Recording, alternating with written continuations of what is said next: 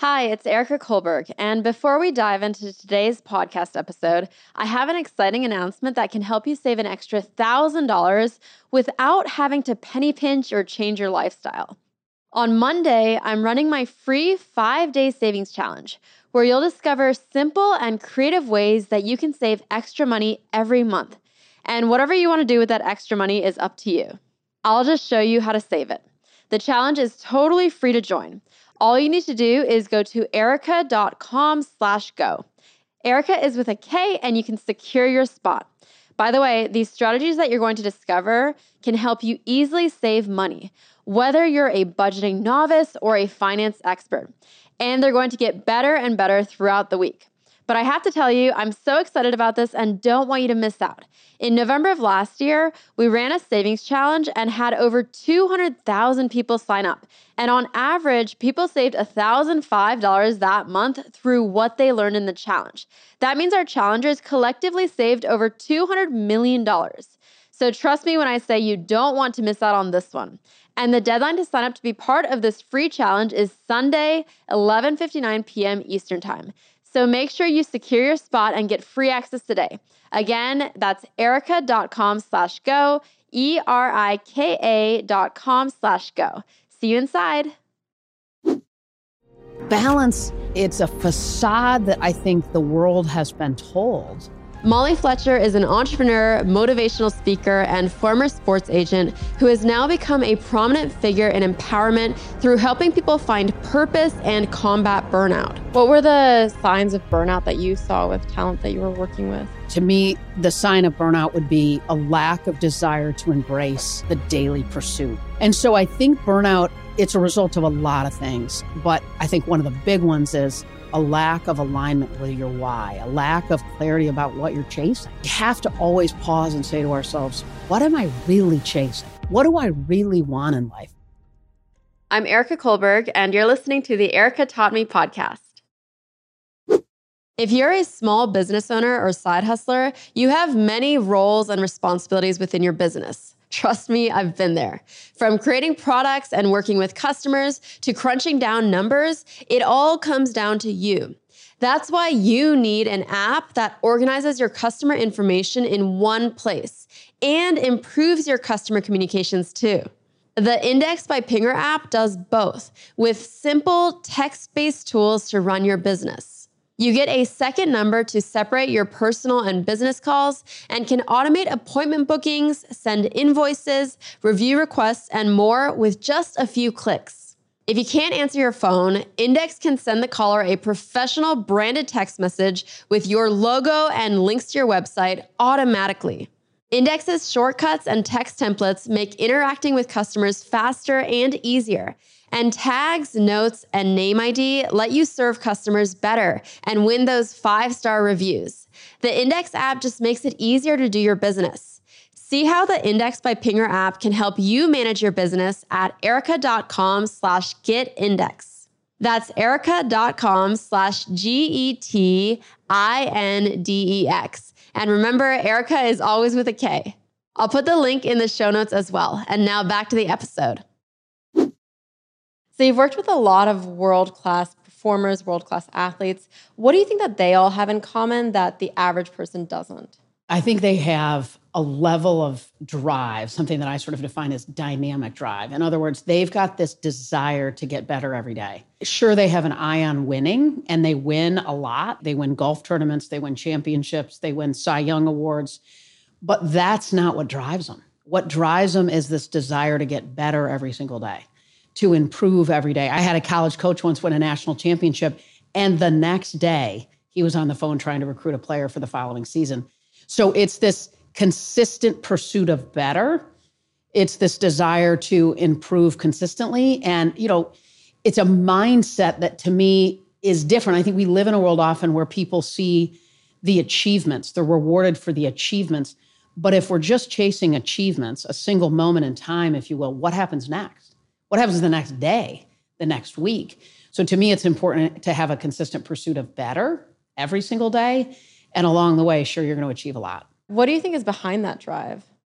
The kind of drive that I often saw with the best. I think it is a curiosity of getting better. I think it's recognizing that curiosity creates chances in life. It creates choices in life. I think it's a mindset shift. Most of them have a different mindset. It's a mindset of, I haven't arrived, which is a different kind of way of thinking. It's a mindset of a very few looks in the rearview mirror. May they spend most of their time looking out the windshield. They have tremendous discipline. They love the grind too, Erica. I think that's the other thing that's interesting is often I believe burnout is a result of doing work that doesn't align with your greater purpose, your why, what you really are chasing. And they love the grind and the effort. You know, the Tom Brady's, the LeBrons, the Serenas of the world, they love the work, right? That they love the Kobe, the Mamba mindset, right? I mean, they love the hours in the gym, the extra sprints, the workout. They love that. And so it's mindset, it's discipline, it's curiosity. It's what I define as dynamic drive. Do you think the people that don't achieve that level of success in the sports world don't have that, or it's talent related? Well, I think talent will get you so far, but I don't think it will get you to the top, and it definitely won't keep you there. It might get you to the top for a cup of coffee. The people that don't get there, to me, no, it's a lack of drive. It's a lack of a consistent pursuit of getting better. Often you can get there from talent alone, but you just won't stay there very long.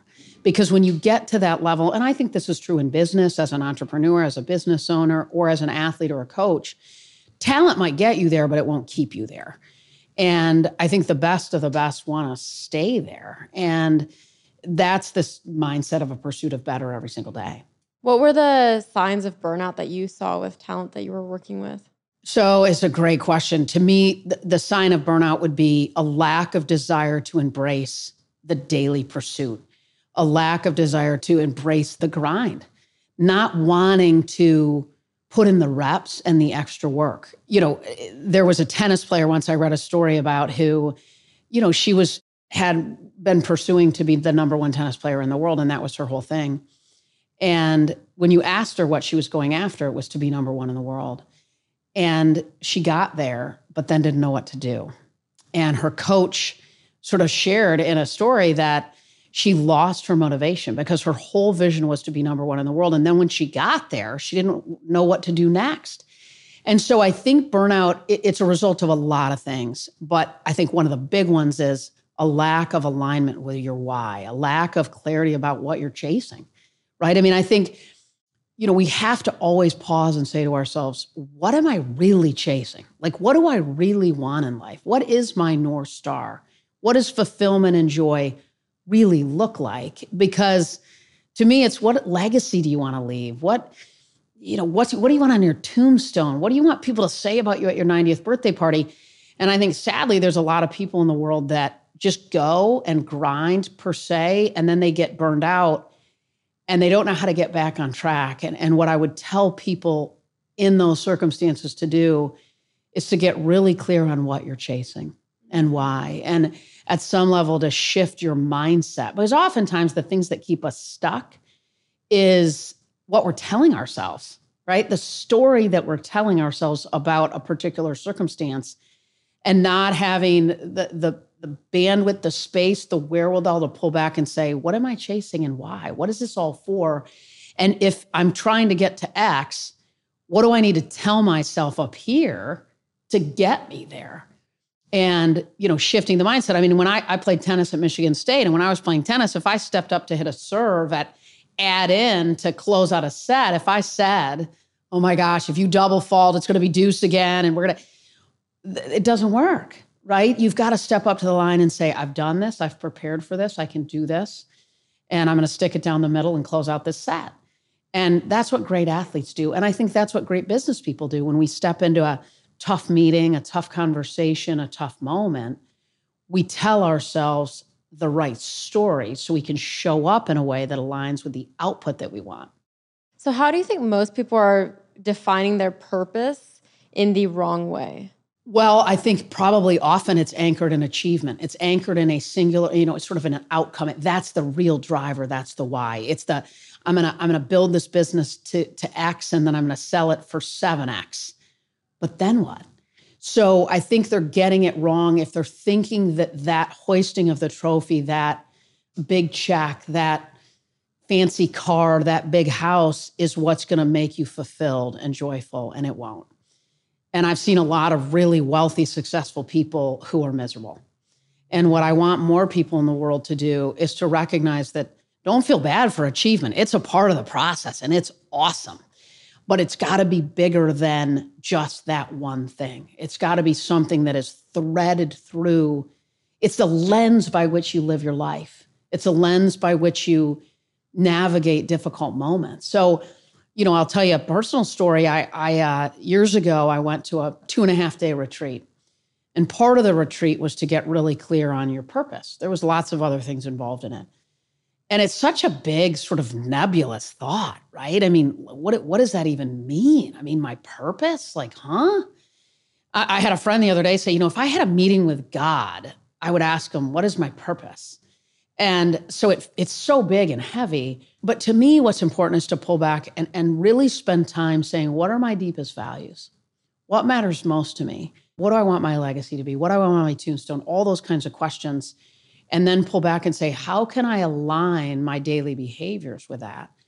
And so I go to this retreat for a couple of days. And part of this was getting clear on your values, getting clear on the legacy you want to leave, all those things. And at the end of 2.5 days, you sort of have a paragraph, a sentence, a statement. You've got your values. I mean, this is big, heavy stuff that truthfully I did in 2.5 days, but there's a lot of people that get to the end of their life and haven't done it. And I left, and my purpose, if you will, is to lead, inspire, and connect with courage and optimism. And it's on my wall in my office, right? I have sticky notes throughout. It's just, you know, a photo on my phone. It's all that.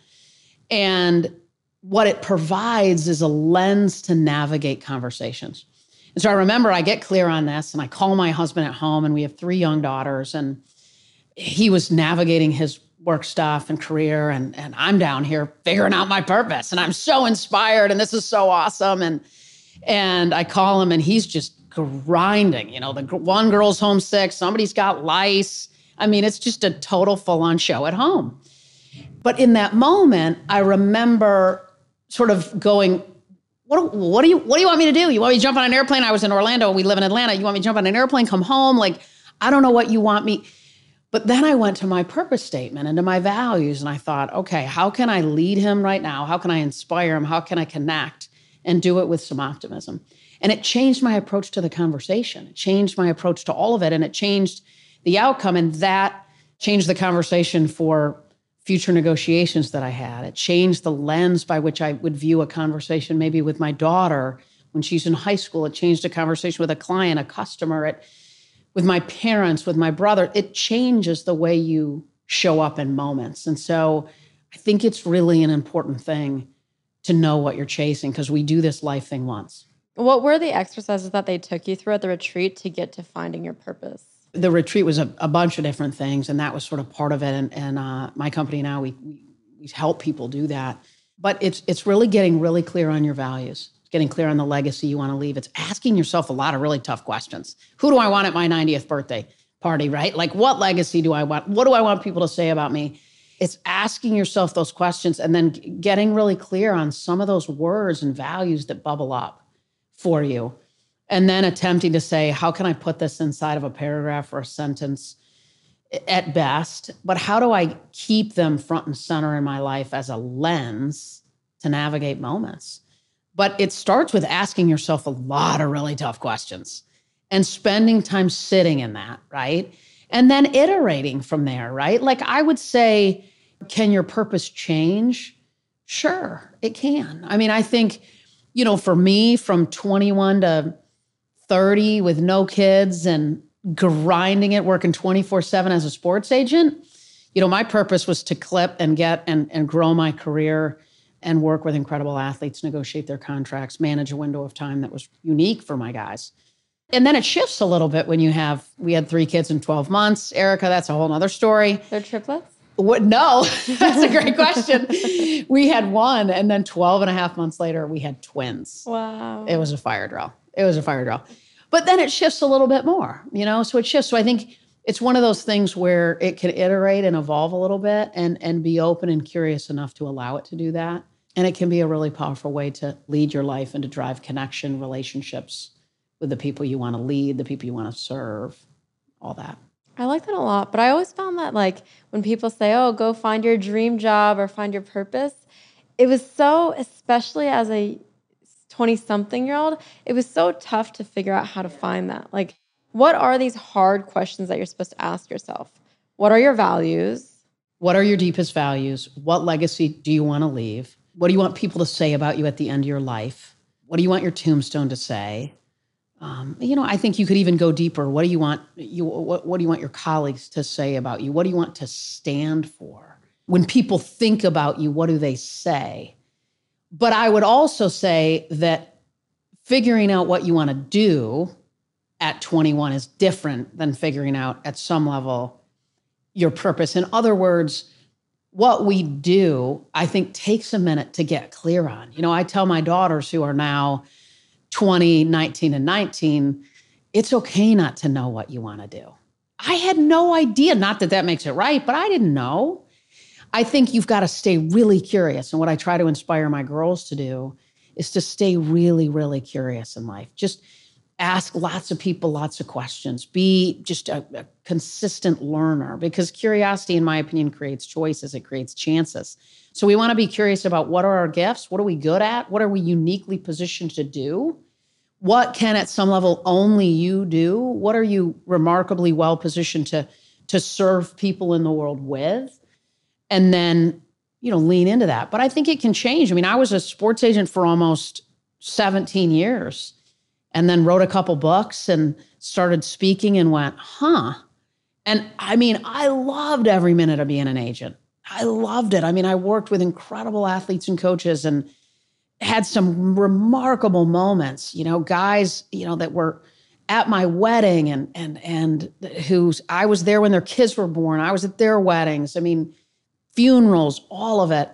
And sure, I mean, I worked for them and I negotiated their contracts too, But then when I started sharing the experiences that I'd had as an agent, whether it was negotiation stories or the difference between the guys and the gals that make it and the ones that don't, you know, the coaches that win championships and the ones that don't, those stories were helping people. And that was really fulfilling. And so I think at some level, I found myself at a crossroads as an agent where my purpose was shifting. It was shifting to one of asking myself, do I want to go to my grave and have negotiated $1 billion in contracts, $2 billion, had represented 1,000 guys, 500 guys and gals, or do I want to go to my grave feeling like I've maybe inspired people through that unique platform? And it was so organic, the transition, but you know, the purpose transitioned a little bit. And I think you've got to follow your heart. Arthur Blank told me once, the owner of the Falcons, he was on my podcast, and Arthur told me once, which I really appreciated, he said, you know, Molly, if you follow your heart and you close a gap in the market, probably good things will happen. And that's sort of been a lens at some level, too, that I've leaned into from time to time. I like that. The follow your heart and find a gap in the market, close it. Yeah. Hmm. What do you wish someone would have told you when you were 20 that would have sped up the trajectory of your career? I would say something I wish I knew was the importance of recovery. And, you know, I grew up in a home where you sort of found a way. You know, you just always had a little bit more in the tank. Like you could always just do it, just grind it out. And I say that with love. My parents are absolutely incredible. We are so close. But you sort of you found a way. There was no excuses for why something didn't happen. And so I was super comfortable grinding. And I never realized the importance of taking time to recover, to give yourself the space. And I wish I would have learned that, because I think you can go so hard. And I heard your conversation with Ariana Huffington about this, and it really resonated with me, because I would go, and then I would collapse. And I would be just physically and mentally exhausted.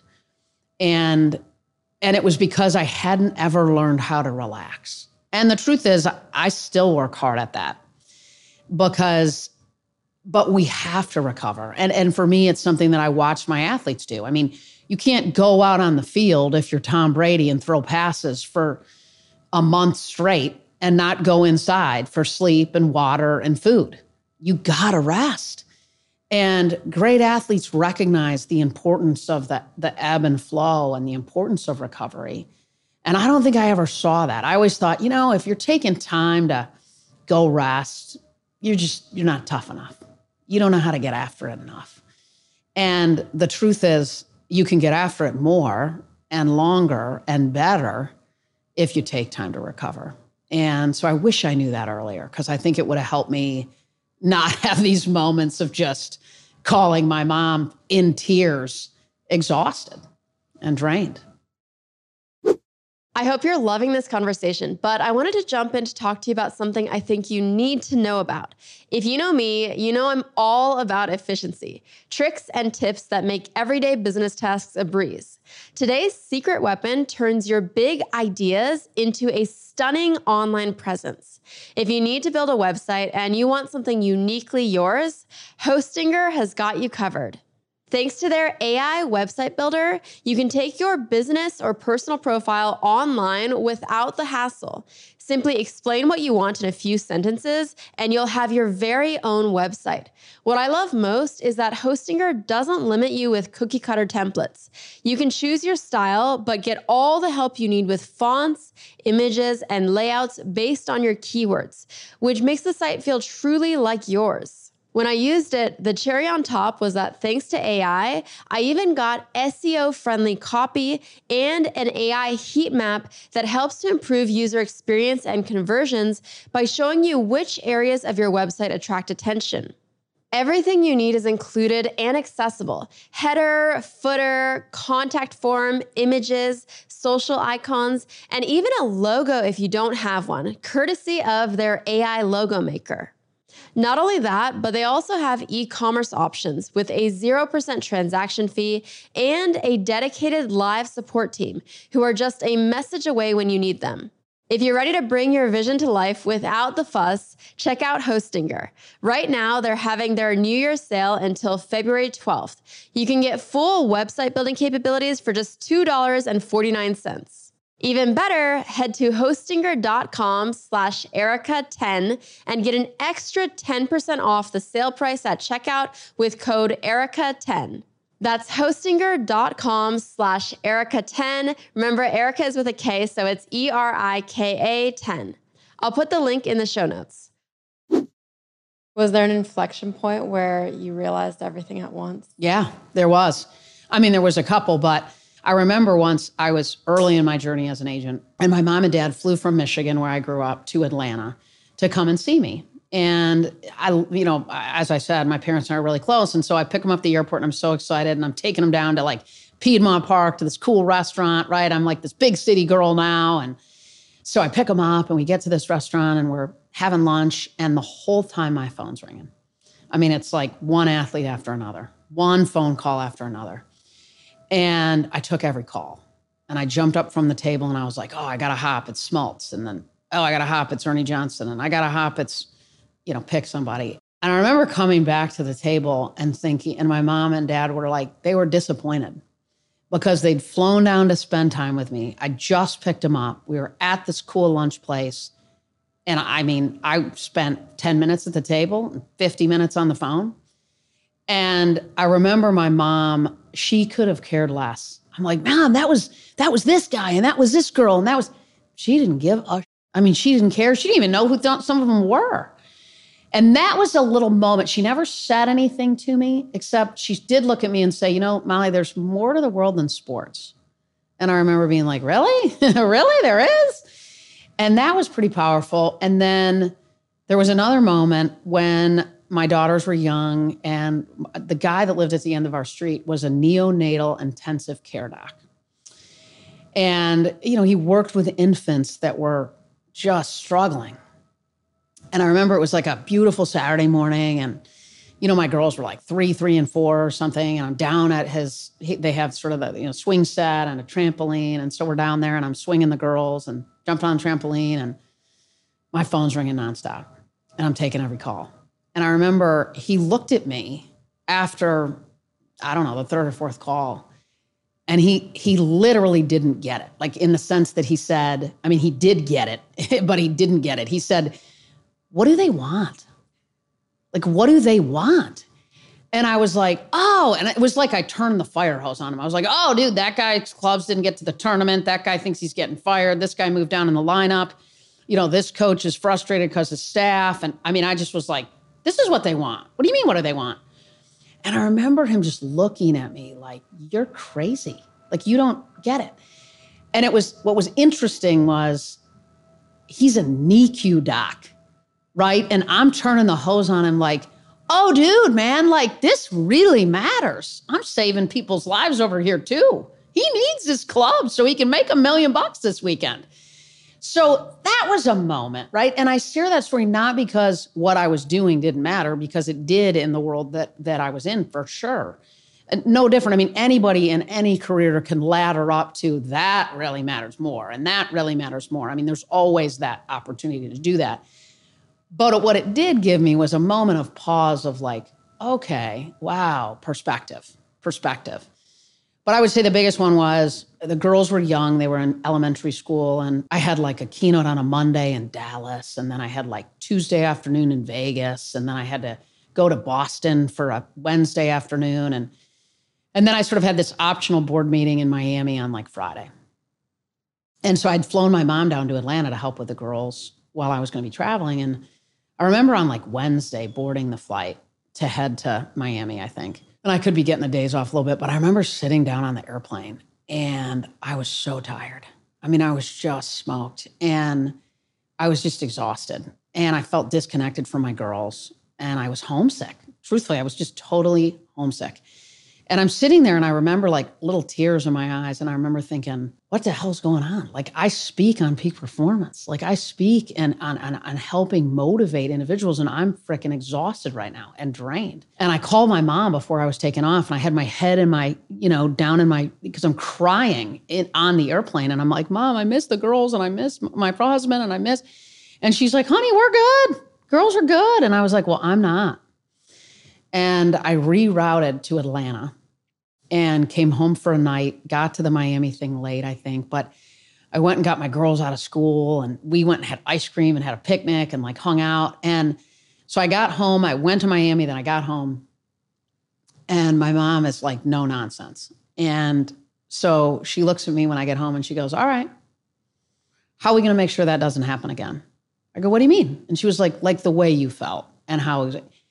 And then we literally, that was the birth of my Energy Clock book, which was, she sort of said, you've got to get more intentional about managing your schedule. You've got to determine better what to say yes and no to. And it was a moment when we pulled back and sort of got really clear on how many keynotes can you do in a week? How many other things can be happening? How can you look at your schedule through the lens of energy so that you can perform at your best in the moments that matter most, so that you have this alignment around your values. And I think, for women, which I know a lot of your audience is women, and, we're told, like, find balance, right? Like, chase balance. Like, just get it just right at work, get it just right at home, get it just right with your health and fitness, get it just right with your faith, get it just right. And to me, it's impossible. And so I think it's about alignment. I think it's about saying, what matters most? What are my values? And then getting really clear on that, and then having the courage and the discipline to say no to the things that don't ladder up. And that's the hard part. I mean, that's the part that's really hard, is saying no to things that you thought maybe 10 years ago, I never would say no to that. Like 10 years ago, I would have pinched myself. But you're saying no because you want to be at something personal, or you want to be there for your children, or you want to be there, for your spouse, for an anniversary, or whatever it might be. And so to me, it's about getting that level of clarity allows you to live into balance, if you were alignment, not balance really, but it helps you live into the alignment of life that you really want and offset those moments, hopefully, of crashing, which I've, as I just explained, have done. It's funny because as you were talking about the time with your parents and your mom was noticing that you were not spending time with her, I remember when I was a corporate lawyer working at this law firm, my sister had come all the way to Japan to spend her birthday with me. And on her birthday, I remember it was 11 p.m., midnight. We were sitting on the floor of my office, and I was working, and she was just sitting there bonding with me because that's all I could do. And obviously, you look back, and in the moment, it does feel like, oh, well, this deal is so important. Yeah. My boss is going to get mad. All these things you realize once you get perspective, which often requires leaving that little bubble that you're in, you realize, what was the point of that? And so I think a lot of what you were saying is really resonating with me. I want to dig into the energy clock. Yeah. Because this sounds like what I need in my life. So what are the steps that we should go about to figure out how to most efficiently use our energy? I actually did a webinar on this, Erica, that kind of breaks down this thing. I call it an energy audit. And so I think, you know, at the highest level, right, we've got to figure out what we're chasing and why and all those things that we've talked about. But to really get tactical, there's this energy audit. And what I encourage people to do is to sort of pull back and say, what gives you energy, right? Like, what really gives you energy? What are the things that, like, you see on your calendar and you're pumped that fill you up, right? Like, what are those things? And so we can do one. You want to do it right now? Yeah, let's make it real. Let's keep it real because she says she's in this place. So what are the things that give you energy? The podcast. I love the conversations I get to have on the podcast. Obviously, everything leading up to it and after it is exhausting, but the actual act of filming it and having to engage in these conversations is fun.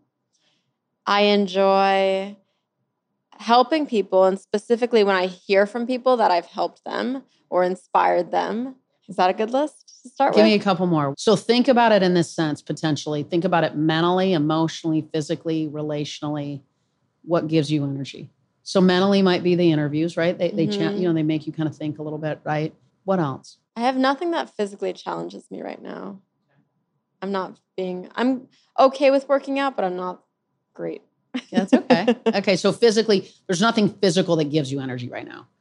But is there something in theory, right? Like, do you like to go to yoga? You just don't have time. Do you like to take a walk? You just don't have time. I've gotten into reformer Pilates recently. And then I have, it's very good. It's expensive, so it drives me nuts every time I buy it. That's about it for physical. Okay. And mental, what about emotional? What gives you emotional energy? I don't know. I'm really bad at this exercise. Okay, you're doing great. What about relationally? Who gives you energy relationally? My husband. Okay. He gives you energy. How does he give you energy relationally? I don't know, but we were apart for the last 3 weeks. And when we were apart, the most I could sleep in a night was 5 hours. And suddenly when we're back together, I can sleep 8 hours. So there must be something he's giving me emotionally. Okay, so those are some of the things that give you energy. So question, what drains your energy? Like, what are the drainers? And you can think about it again, physically, mentally, emotionally, relationally, but just fly. What drains? What do you see on your calendar and you're like, shoot me? Right now, honestly, filming TikToks. Okay, filming TikToks. Okay, got it. And how many of those do you try to do a day? Ideally, I'm supposed to do 3 a week, but I love the idea generation. I love the feedback that I get from the audience when they say, oh, this video has helped me. But the actual process of going in front of the camera and talking to myself, I'm pretty drained with. Okay. What else drains your energy? Some team management. I have a lot of people on my team, and a lot of times trying to coordinate what everyone is doing and being the boss is a bit draining. Does anybody drain your energy relationally? No, that I've been pretty good with. I've had a few people come on the podcast and teach me that you have to do an audit of your friends. Yeah. And cut out the friends that are draining you. So I've been very good about that. Okay, good. So, and then there's this whole neutral component, like what are the things that are energy neutral, right? Which are, you know, going to the grocery store for people, right? Clean out your inbox on email, whatever it might be. So what are a couple neutrals for you that are just kind of, they're there, they don't get you going, they don't drain you, they're just there? Email inbox, I feel like is draining because people always want stuff from me. Yeah. What about neutrals? What are the things that are just kind of like, they don't drain you, but they don't get you going? Brushing your teeth. Sure. Right? Stuff like that. I feel like if I've never had to think about it like this, it's very difficult to think. It's different. So here's the deal. So we'll fast forward this. So basically what I would sort of offer for you to consider is to take your calendar, identify the things that give you energy, go insert those in your calendar, really protect those things that give you energy. And I would argue that there's also things to consider, like micro breaks. Something physical that you really enjoy, I think, is incredibly important. You know, meditating, journaling for mental clarity can be pretty powerful. Making sure your husband isn't gone for 3 weeks so you get your rest, right? Physically, we need sleep. You know, people always run around and think it's so great. I didn't sleep. I don't need sleep. We need sleep. So I would challenge you to consider both the things that you shared, but also, you know, there's a lot of data around the power of micro breaks. We live in a world now where people, you know, they go from one thing to the next. Boom, boom, one Zoom call and the next Zoom call. It's driving me crazy right now because after COVID, so during COVID, everything was video. That was just kind of this new default. And now it's stayed that way. And it's like, what happened to just calling, right? Like, because it takes more physical and mental energy to be on a Zoom call than just to make a phone call. So I think what we want to be really intentional about is identifying those things mentally, physically, emotionally, relationally that give you energy, and then inserting those into your calendar, and then recognizing things that you could, you know, start to be more intentional about, like micro breaks, sleep, hydration, food, all those things that are important for our physical energy, right? Physical energy isn't just our working out. It's also what we consume and things. And then I think it's important to say, what are those drainers?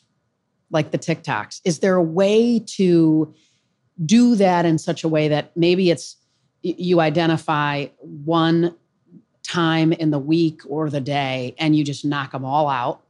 You hand them to your team, you queue them all up, and you just departmentalize it for 30 minutes and you get it over with.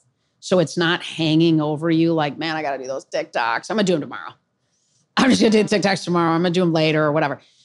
You know, because I think what we want to do with drainers is we want to be as efficient as we can with them. If we can delegate them, we can. You can't delegate that. But, you know, the things that are draining us, if we can delegate them, if we can minimize them, if we can shorten them, if we can bookend them or departmentalize, you know, and we want to do them, you know, like maybe after an interview that gives you energy, cue up your TikToks. You're already, you know, feeling good at that moment, right? Knock those 3 TikToks out right away.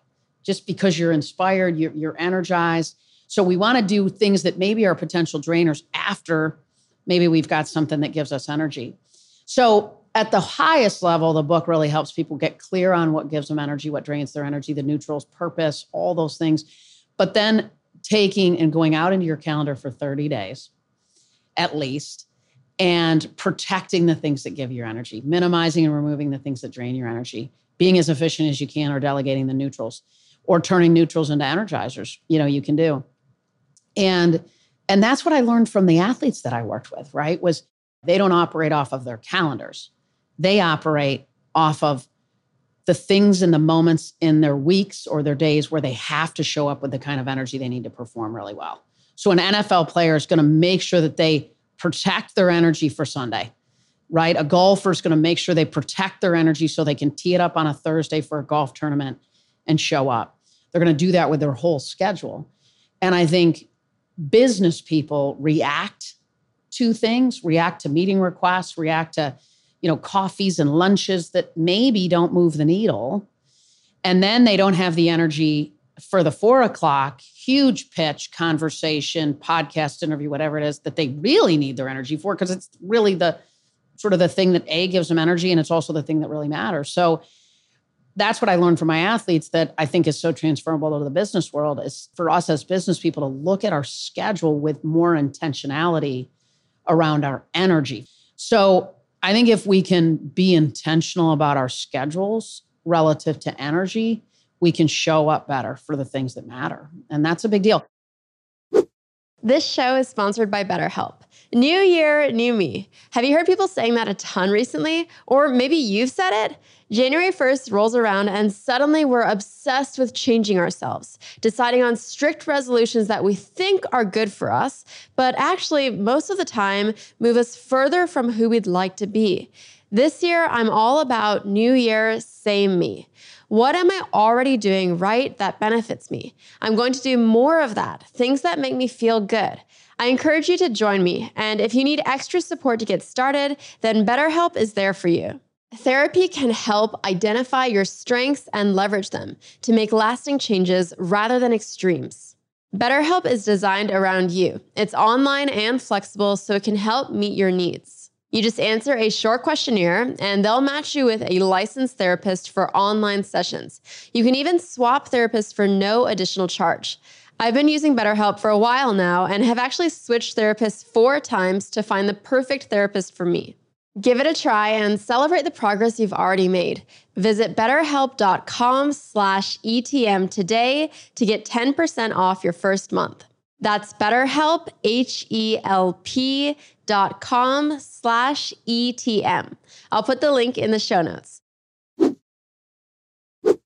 My business recently had a growth spurt, which was great, but finding people with the right mix of skills and experience was tough. That's why I love Indeed, which I've personally used for hiring. If you need to hire, you need Indeed. They are your matching and hiring platform with over 350 million global monthly visitors, according to Indeed data, and a matching engine that helps you find quality candidates fast. Ditch the busy work. Use Indeed for scheduling, screening, and messaging so you can connect with your candidates faster. But Indeed doesn't just help you hire faster. 93% of employers agree Indeed delivers the highest quality matches compared to other job sites, according to a recent Indeed survey. Listeners of this show will get a $75 sponsored job credit to get your jobs more visibility at Indeed.com/Erica.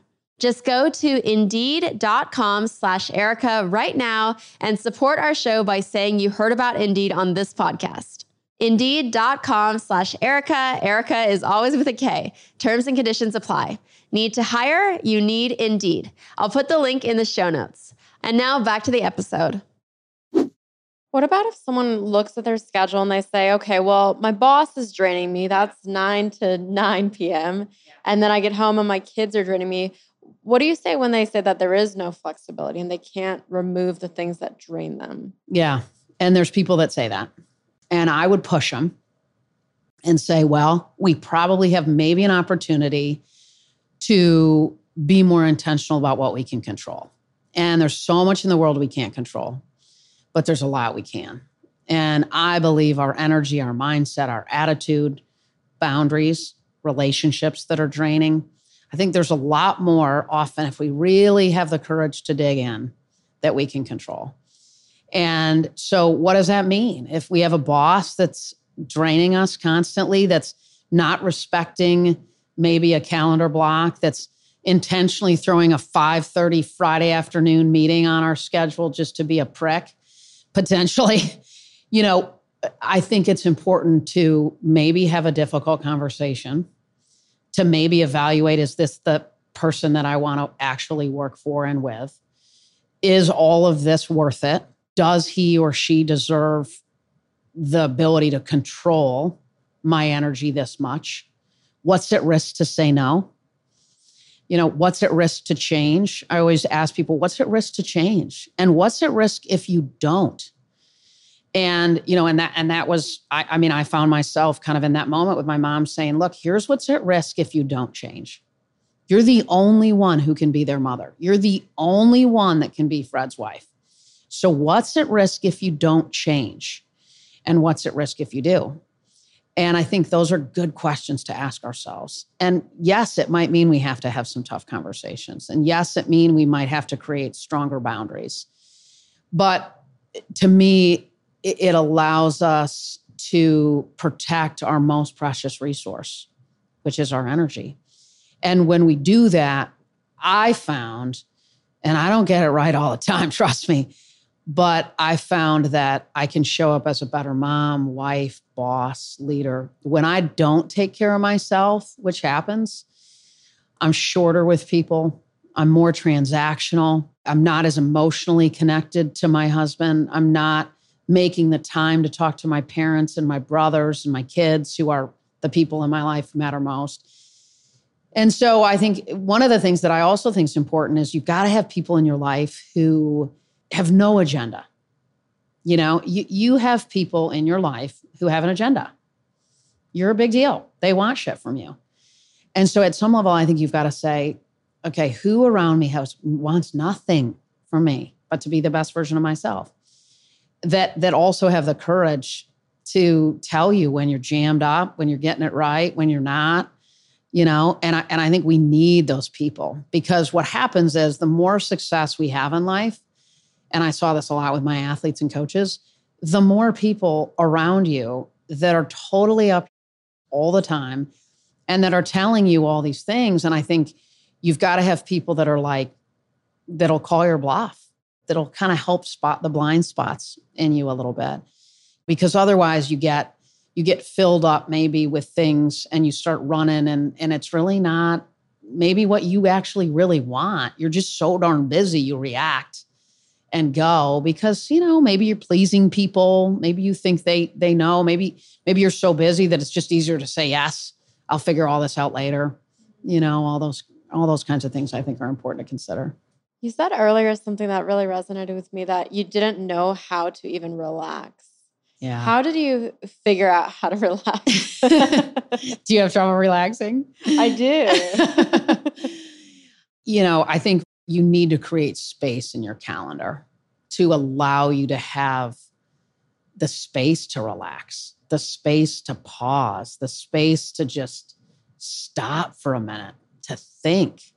So it starts, I think, with creating enough space that you can relax. And then also knowing what makes you relax. Like for me, I try to get a massage every other week. You know, I do saunas, I do cold plunges. I make sure that I don't go more than one day without working out. For me, that really helps give me energy. It helps me actually relax, throw on some great music and shut everything out and just work out. I love. So I think all those things ladder up to creating this flexibility in the space to relax. So I've had a lot of guests on the podcast who tell me this thing of, we need to find balance, we need to relax, we need to take it easy. But sometimes I wonder, because Ariana Huffington gave me the same advice, if these people would have made it this far if they had relaxed during their careers. Like, do you honestly think that if you would have relaxed during your career, you would have made it as far as a sports agent? Yeah, it's an awesome question. And so here's the thing. And this is why there, you know, the dictionary's definition of drive is the pursuit of achieving something. My definition of drive is dynamic drive, meaning it's this joyful pursuit of better. It's a pursuit of and a desire to get better.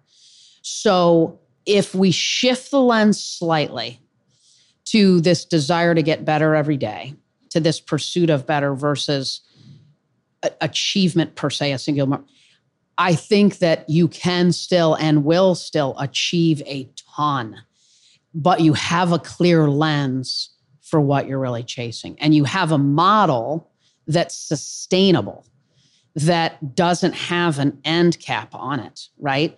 So to me, the Kobes, the LeBrons, they have a pursuit of better every day. Would they be as successful as they had they not had the drive and what I call dynamic drive? They wouldn't have stayed at the level that they're at for so long, right? They would have gotten there and then it would have ended because their lens is one thing. I'm going to be number one in the world. I'm going to do this deal. I'm going to sign this contract. I'm going to get this fancy car. I'm going to do X. I'm going to sell my company for Y. But if we're pursuing better, it's a little bit of a different lens. The other thing about dynamic drive is because you're chasing something that you have a clear view of, you love the grind. You love the sweat, the hard work, the effort that goes into getting to where you're going. You love it. And to me, that level of alignment helps offset the burnout because it isn't about balance. Balance, it's a facade that I think the world has been told. So you have to pull back and say, it's about alignment. It's about knowing what you're really chasing. It's about knowing what matters most to you. And having that lens allows you to get up at 5:30 and leave the office and know that it'll be there tomorrow. You know what I mean? Because I've gotten clear that I'm going to show up at my kids' sporting events or at their piano recital, or I'm going to be on time to pick them up from school, or I'm going to be that face that they see when they get off the bus.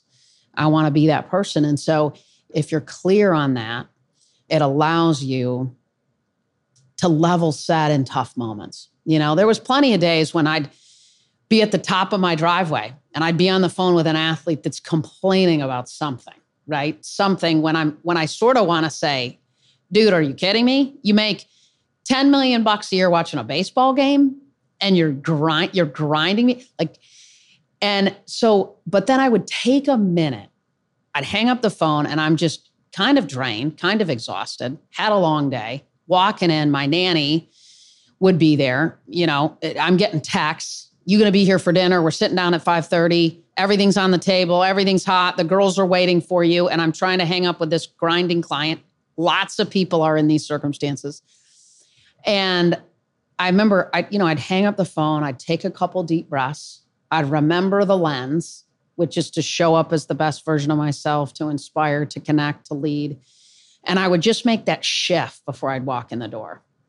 And I'd try to park all that so that I could lock in on my girls. And to me, what's important about that, particularly for women, is, you know, I think sometimes if we're showing up at home as a working woman or a man, and there's more stay-at-home dads in the world than the world admits, because men don't run around and go, I'm a stay-at-home dad. They don't tell people. I always am so fascinated when I do keynotes or different events, and they're like, oh, no, I stay at home. My wife's a badass. She's an MD. She's this. Or, but I don't think the analytics and the data is presenting itself that way. But, you know, I would show up at home and try to lock in it. And to me, I'm grateful because I think my girls see someone now as they're getting older and starting to figure out what they want to do in their own lives. And I think they know that they want to work and they want to contribute, you know, for however long, and doing what is totally up to them. But I wanted to make sure that they saw someone who loved their work and that brought home a version of herself that made them better young girls and young women, and that was supportive of my husband, that they saw a true partnership where, you know, Eve Rodsky, Fair Play, love her stuff, and, you know, all time is created equal. So that was always important to me. And, you know, I remember my mom had breast cancer a couple years ago, and I was on the phone with my business coach right when my mom was pulling into the driveway, and she's doing great, by the way, now with regards to that, and it's awesome. But I remember she was pulling into the driveway, and I said, Coach, I got a hot because my mom's pulling in. I haven't seen her since she's told me about this diagnosis. And he said, go, go, go. He said, but remember, your girls are watching how you handle this. And it was such a cool kind of comment because it was true. You know, they're watching, our kids are watching so much of how we show up. And so that was always a lens that I wanted them to see the way I showed up in a way that inspired them to be a better version of themselves too. How do you find, I know that you're traveling all the time for keynotes and you're working and you have the three kids. How do you find yourself being present in everything that you do when you have so many conflicting obligations? Well, I will say too, like I don't nail it every time, right? But, you know, a fun story about this that I think probably your listeners would connect with is, so my husband and I, so we have our first daughter and she's like 5 months old. And I'm coming home from the office. I was an agent at the time. And I'm coming home from the office and I'm like, I think I might be pregnant. But like, she's 5 months old, right? So Erica, I'm like, there's no way. Because I mean, that's not happening a lot after you have, you know what I mean, a baby. So I thought, what the heck? So I jump into a CVS, grab a pregnancy test, get home, take it, and it's positive. And I literally remember going, well, that shit's got to be wrong. You know what I mean? Like, yeah. And certainly a miracle and a gift and all that. But I mean, I have a 5-month-old. So I literally get back in my car, go back to CVS, buy like 15 more pregnancy tests. I mean, I legit basically cleared the shelf. I literally think there was no other, any left. So I get home, I take them all of them, and they're all positive. And I was like, oh my gosh, this is unbelievable, right? Like I have a 5-month-old, 300 athletes, coaches, agents. This is insane.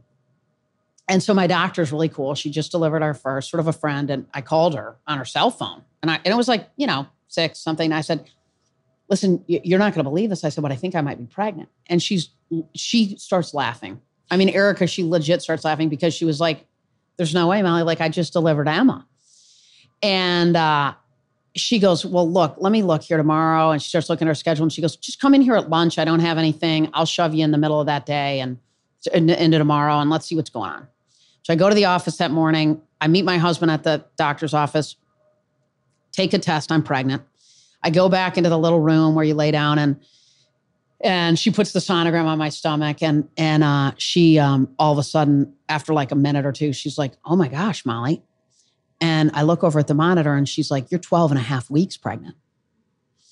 And so there's like a chair in the corner for the dudes, by the way, right? And so, or your partner or whatever it is. And so my husband is sitting there and we're kind of like, whoa. I mean, you know what I mean? We have a 5-month-old. I'm 12 and a half weeks pregnant. I mean, this is, so then after like 2 minutes, she goes, oh my gosh, Molly, hold on. She throws a line on the screen and puts another baby on the screen.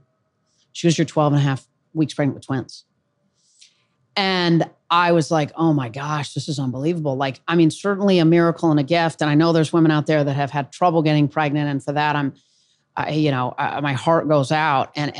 But it was also a moment where I thought, oh my gosh, like I'm grateful. And this is a miracle and a blessing, but like, wow. Right. And so then I looked down at my watch and I went, oh man, it's 12:15. I've got a 12:30 lunch with Doc Rivers. Doc's the head coach of the Celtics. He's in town playing the Atlanta Hawks. So I look at my doctor and my husband. And I'm like, guys, I got to hop. I got to this meeting. So I'm like walking down the hallway. I call my mom on the way to that appointment with Doc. I'm like, Mom, check this out. She's like, what's up? I'm like, I'm pregnant. And she was like, she goes nuts. I mean, she's like, you got to be kidding me. What do you do? And I'm like, I know, Mom, but listen, you know. And really, I was calling my mom to let her know she's about to move to Atlanta, right? Like, because I needed some help.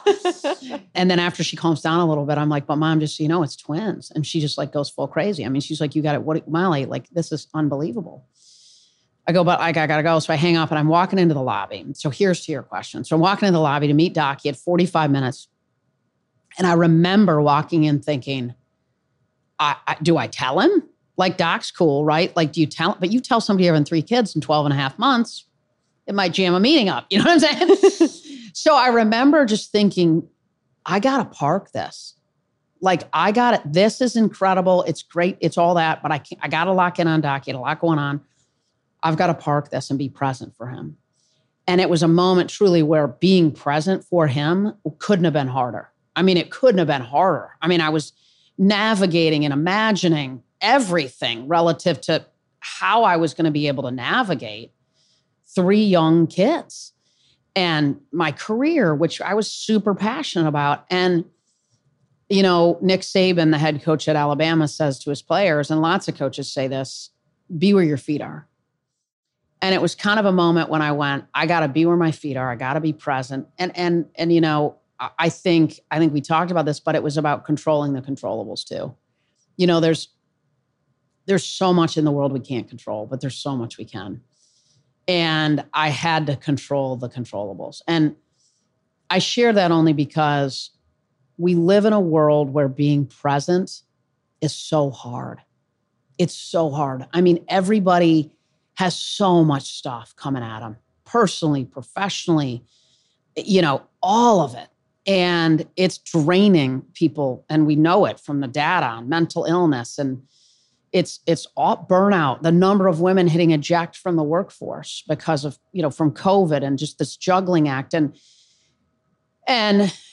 you know, it's hard to be present now, but what I would say is it matters so much. And the people that we work with can tell when we're present, right? The people we go home to can tell. When we're on at dinner with our husband or our partner or our spouse, they can tell, you know, and I think the big one is, our kids can tell when we're home with them or not. Our family, they can tell. And so, and it's harder than ever today, but it takes kind of, I think it's a little bit about discipline and intentionality. I think it's pausing and saying, I'm going to lock in right now. I'm going to lock in right now. I'm going to control what I can control. I'm going to be where my feet are. And I'm going to be present for this human being, this moment, be it personally or professionally, so that I can connect. And I think we live in a world where what we all want truly is connection, human connection, real connection. That's why we value transparency and authenticity, because we want people to be who they are authentically, show up, be present. And it's hard, but it's possible. And it takes a little bit of discipline. And I think for me too, I get this feedback sometimes from my husband that I'm not very present, but for work, I'm so present. So it's about not deprioritizing the people who are closest to you. 100%. Because sometimes we show up and we're present for the business relationships, 100%. But we're not there for the personal at-home relationships, right? Absolutely. And I mean, that breaks my heart because you know what happens inevitably is you wake up in the morning and hopefully you've taken care of yourself, you've slept well. And so now you've got this full cup of energy. And then the way the world is structured in our lives, now it's varied a little bit, but you go all day long generally, and you give a lot of energy away all day to the people that you work with and for. And then you come home at 6. And what I have found in the world is most people don't walk into their house or out of their office and go, somebody give me a big, tall glass of water and a spinach salad, right? You walk out and go, where's the vodka tonic? Where's the glass of wine? Or whatever it is that we might say. And so we have to be intentional about taking care of ourselves. And we have to make sure that we don't give away all of our energy all day. And part of that is this energy clock stuff. It's looking at our calendars through the lens of energy so that we check ourselves and say, okay, I don't want to walk in the door with an empty cup. By the way, for the people who matter most in my life, who are really there for me the most, I don't want to walk in with nothing left in the tank for them. And the thing is, they're the ones that take it, right? Like they're not potentially going anywhere anytime soon. So they just take it. They take it. But sometimes they get to a point where they don't anymore.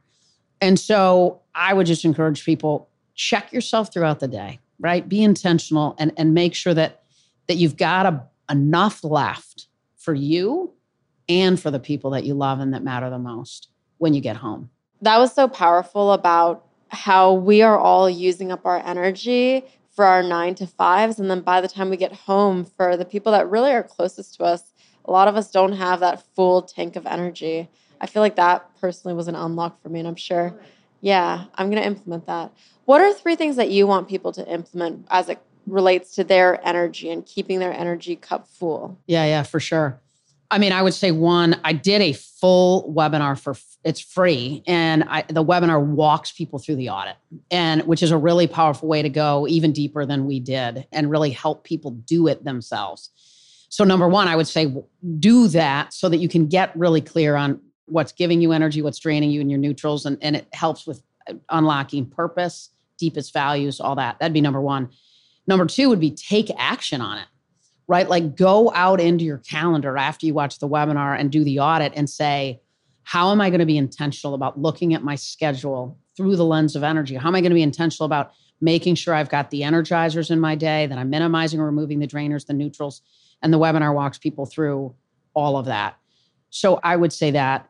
And then, the last one, and Erica, we haven't even talked about this yet, but I tell this story, and I told it today in a keynote and people laugh, but is who are the people in your life that like you see their name on your phone and they're calling you and you see it and you're like, oh shit, like you got what, right? Like you see their name and you just want to hit decline and go away, delete, throw your phone in a lake, right? Who are those people and do they deserve your energy? Do they deserve your energy or do they not? And again, that audit and that webinar helps people get really clear on how to create some boundaries around that as well. So that's really important. So I would say those 3 things are probably a heck of a start. I love that. And we'll put the link to the webinar in the show notes. So we have a closing tradition. The podcast is called Erica Taught Me, but really today is all about Molly Taught Me. So what do you want people to walk away saying, Molly taught me this? That the pursuit of better every day is the new definition of drive. The pursuit of better every day is dynamic drive. It's a desire and pursuit of unlocking the best version of yourself day after day after day. It's an endless journey of a pursuit of better and a pursuit of joy, of fulfillment, of connection, of curiosity, of resilience, of there's 7 keys that I believe are integral to that. But I would want people to remember that it's not about achievement. It's about the drive and desire to get better every day. Thank you so much. You bet. It was fun. I loved it. If you've enjoyed the episode, please take a moment to leave a review. It really helps support what we're doing. Thanks for listening, and I'll talk to you next Tuesday on a brand new episode of Erica Taught Me.